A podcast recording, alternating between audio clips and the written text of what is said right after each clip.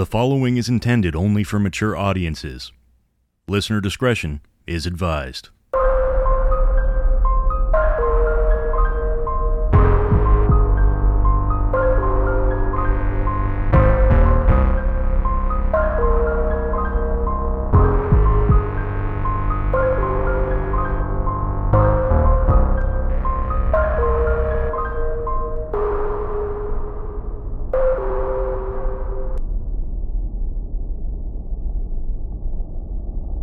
Ladies and gentlemen, welcome to another thrilling episode of the Anthology of Horror podcast. I'm your host and narrator, Spring-Heeled Jack, and today we have something special in store for you.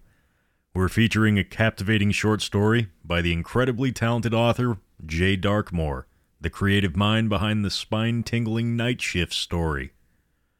But that's not all. If you're a fan of Jay's work, I would like to encourage you to dive into his latest masterpiece, Left for Dead Available now on Kindle, in paperback, and for Kindle Unlimited subscribers. It's a fantastic journey that you won't want to miss. As always, keep an eye on the horizon because we have more content coming your way throughout the day. The Anthology of Horror podcast is a world of captivating narratives, and today's episodes promise to be no exception. Welcome and enjoy the tales that await. This is Charity by Jay Darkmore.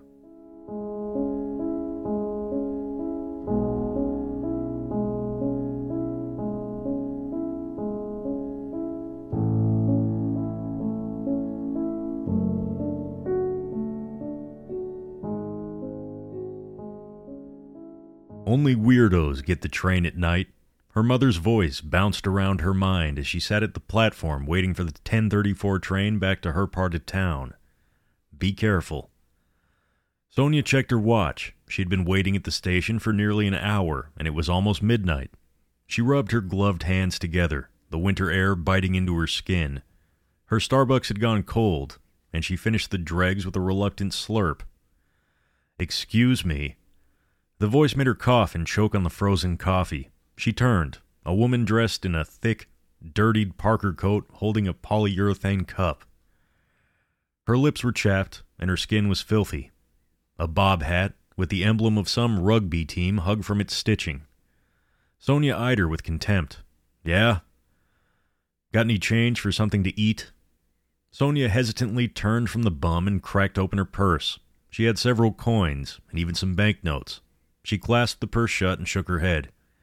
Sorry, Sonia smiled apologetically. Nothing on me. Go bother somebody else. The bum's facial expression crumpled before she slipped away to the darker edge of the platform.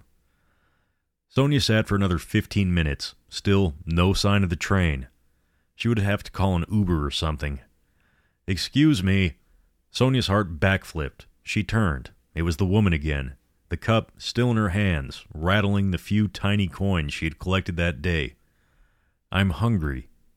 I told you, Sonia snapped. I don't have anything. Now piss off. She turned her back to her and listened as the footsteps shuffled away.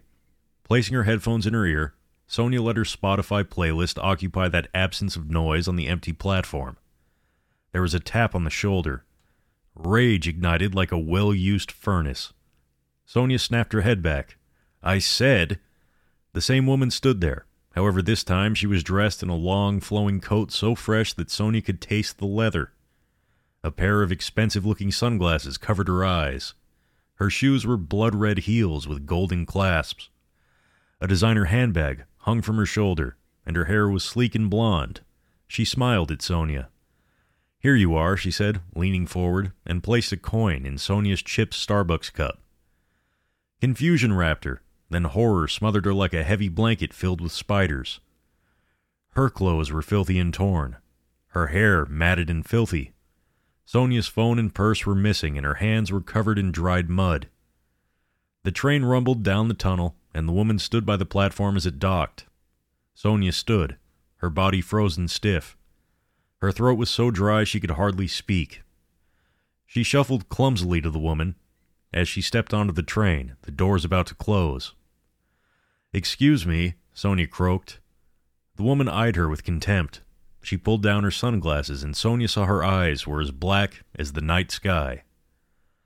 I'm sorry, she said, as impossibly long sneer stretched along her face. The train doors closed. The woman mouthed through the glass. I've got nothing on me.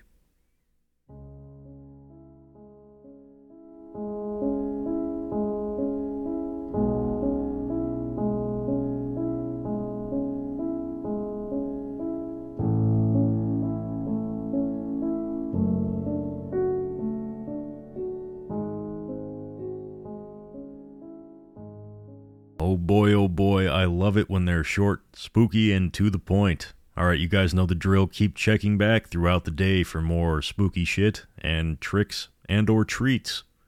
Thank you very much for listening to another Halloween finale. I greatly appreciate you guys. Talk to you soon, but until then, stay spooky.